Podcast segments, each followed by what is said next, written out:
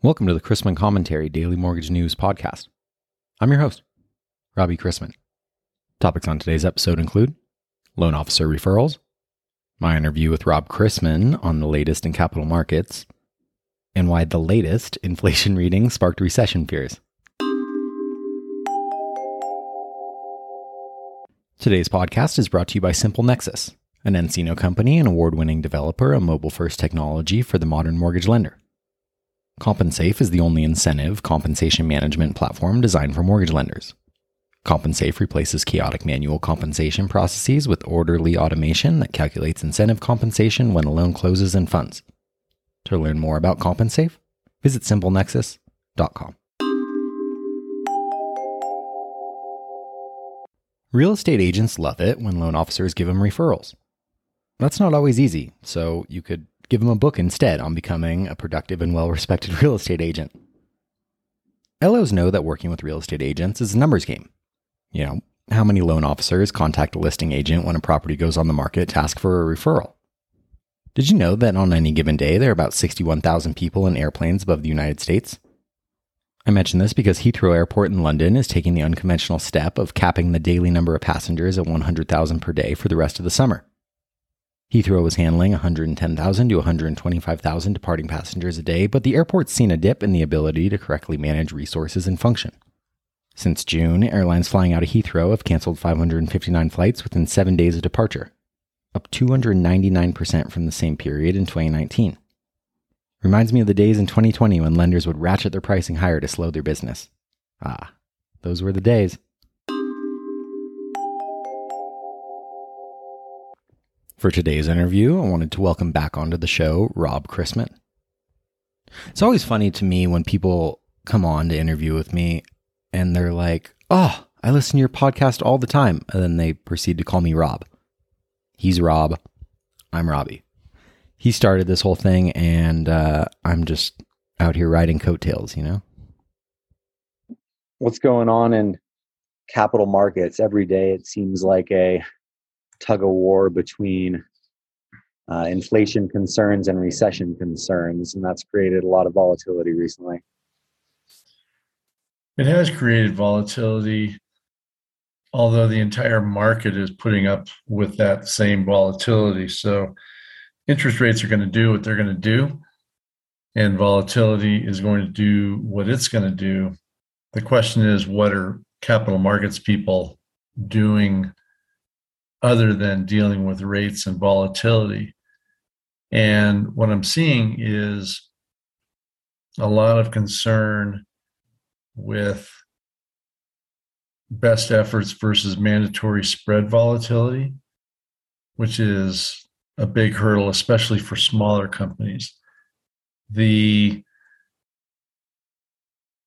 lenders who have not reserved enough capital, sufficient capital reserves, are being scrutinized by warehouse banks and broker dealers and correspondent investors because those entities like to see retained earnings and income. And income has been up and down this year, as you know, because of the market and because of the volatility. So there's concern there. The private label securitization that was all the rage and all the discussion from last year has really quieted down. In fact, June, I believe, saw the lowest issuance in a couple years. And so that is being watched pretty carefully by capital market staff. The uh, the market is one thing, but companies continue to try to roll out new products or additional products to try to help every borrower that they can. So, products such as renovation, down payment assistance programs, community land trusts, housing finance authorities, aka bond programs, and manufactured housing are all being given a, a good hard look by many lenders out there.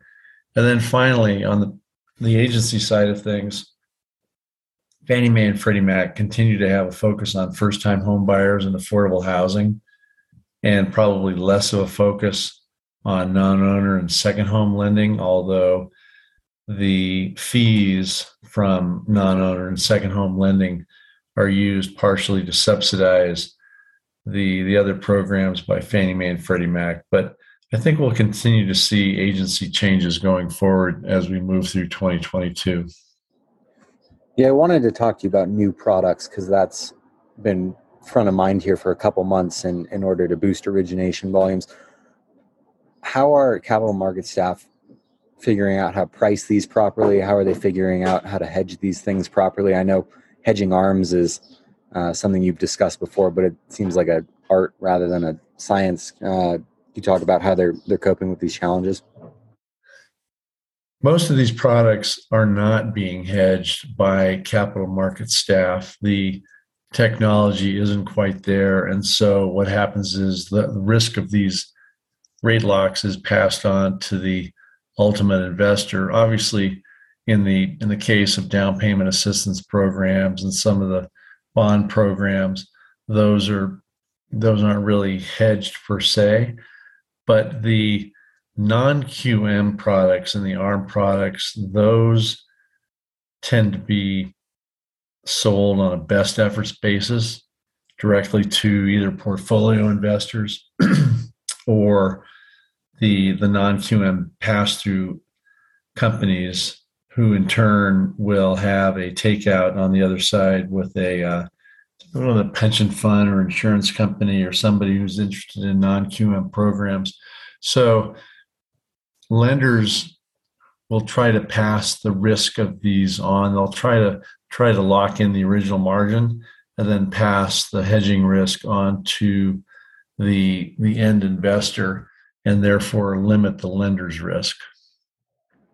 I've attended a couple webinars recently where the message has kind of been, hey, these market cycles happen and will pass. You know, we're we're used to this in the industry. And that that's not necessarily the most uplifting piece of advice when we're hearing about layoffs and things of that nature from a lot of originators. If you were consulting companies, what would you tell them beyond, hey, just weather the storm? Right now, lenders are trying to stay ahead of the curve in terms of cost cutting versus versus volume. It's hard to cut costs fast enough uh, in this environment. And sure, anybody who's been in this business for any length of time has seen cycles come and go, but this is a pretty dramatic cycle. And it's hard if you're a lender to sit there and think, oh, you know, we're coming up on a recession, and recession, uh, you know, recession typically means lower long-term rates. Well, some some companies can't wait that long to just sit and wait, and so what they are having to do is is continue to cut costs and unfortunately lay people off. Just earlier this week, Loan Depot came out with a plan for you know staying staying alive, which it's pretty drastic, and then they'll be undergoing quite a few cut uh, cutbacks. But I don't think Loan Depot is any different than many other lenders who are having to deal with the same thing. It is just cut, cut, cut, and try to become as efficient as possible. And hopefully, through the use of technology, many of these lenders can scale up and scale down without adding personnel or decreasing personnel because that's a you know that's that's a cost in itself uh, hiring people and training them and then unfortunately having to lay them off. So lenders continue to look to technology as ways of leveraging their current workforce.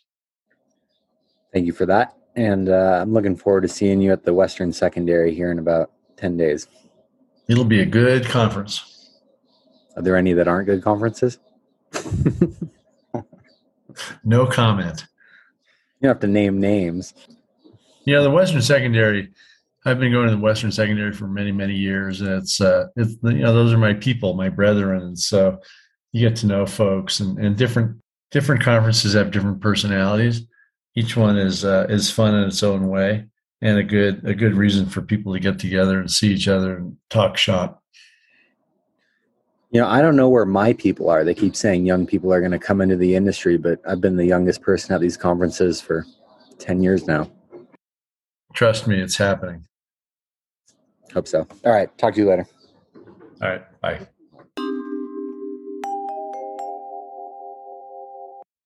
We saw the yield curve flatten yesterday, which indicates growth concerns after the release of another hotter than expected inflation report. The June CPI report showed a 1.3% month over month increase, which lifted the year over year rate to 9.1%, a level not seen since late 1981.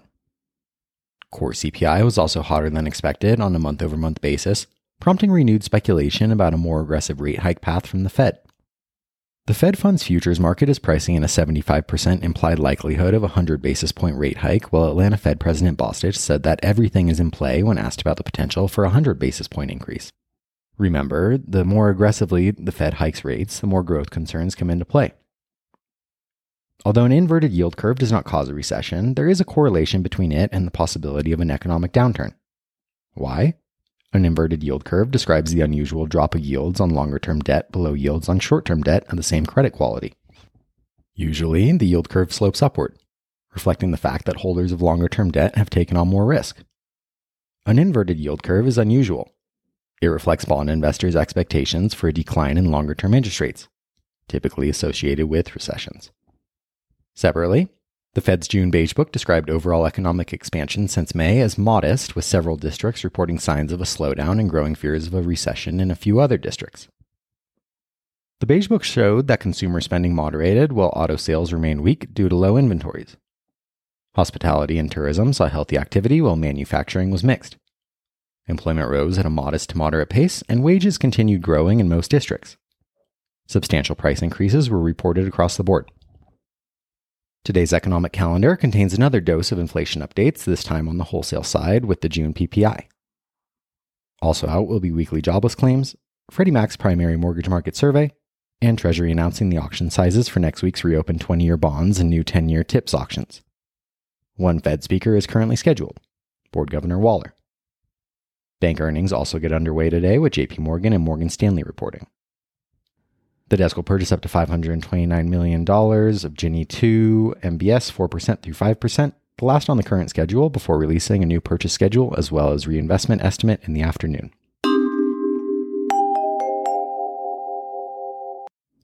Let's wrap up with a joke and some housekeeping. Inflation is everywhere. A gorilla walks into a bar and, to the amazement of the bartender, orders a martini. When the bartender gives the gorilla the martini, he's further surprised to see that the ape is holding a $20 bill. The bartender takes a $20 bill, then he decides to see just how smart the gorilla is. So he hands the gorilla $1 of change. The gorilla quietly sips the martini until the bartender breaks the silence. We don't get too many apes in here, he says. The gorilla replies, At $19 a drink, I'm not surprised.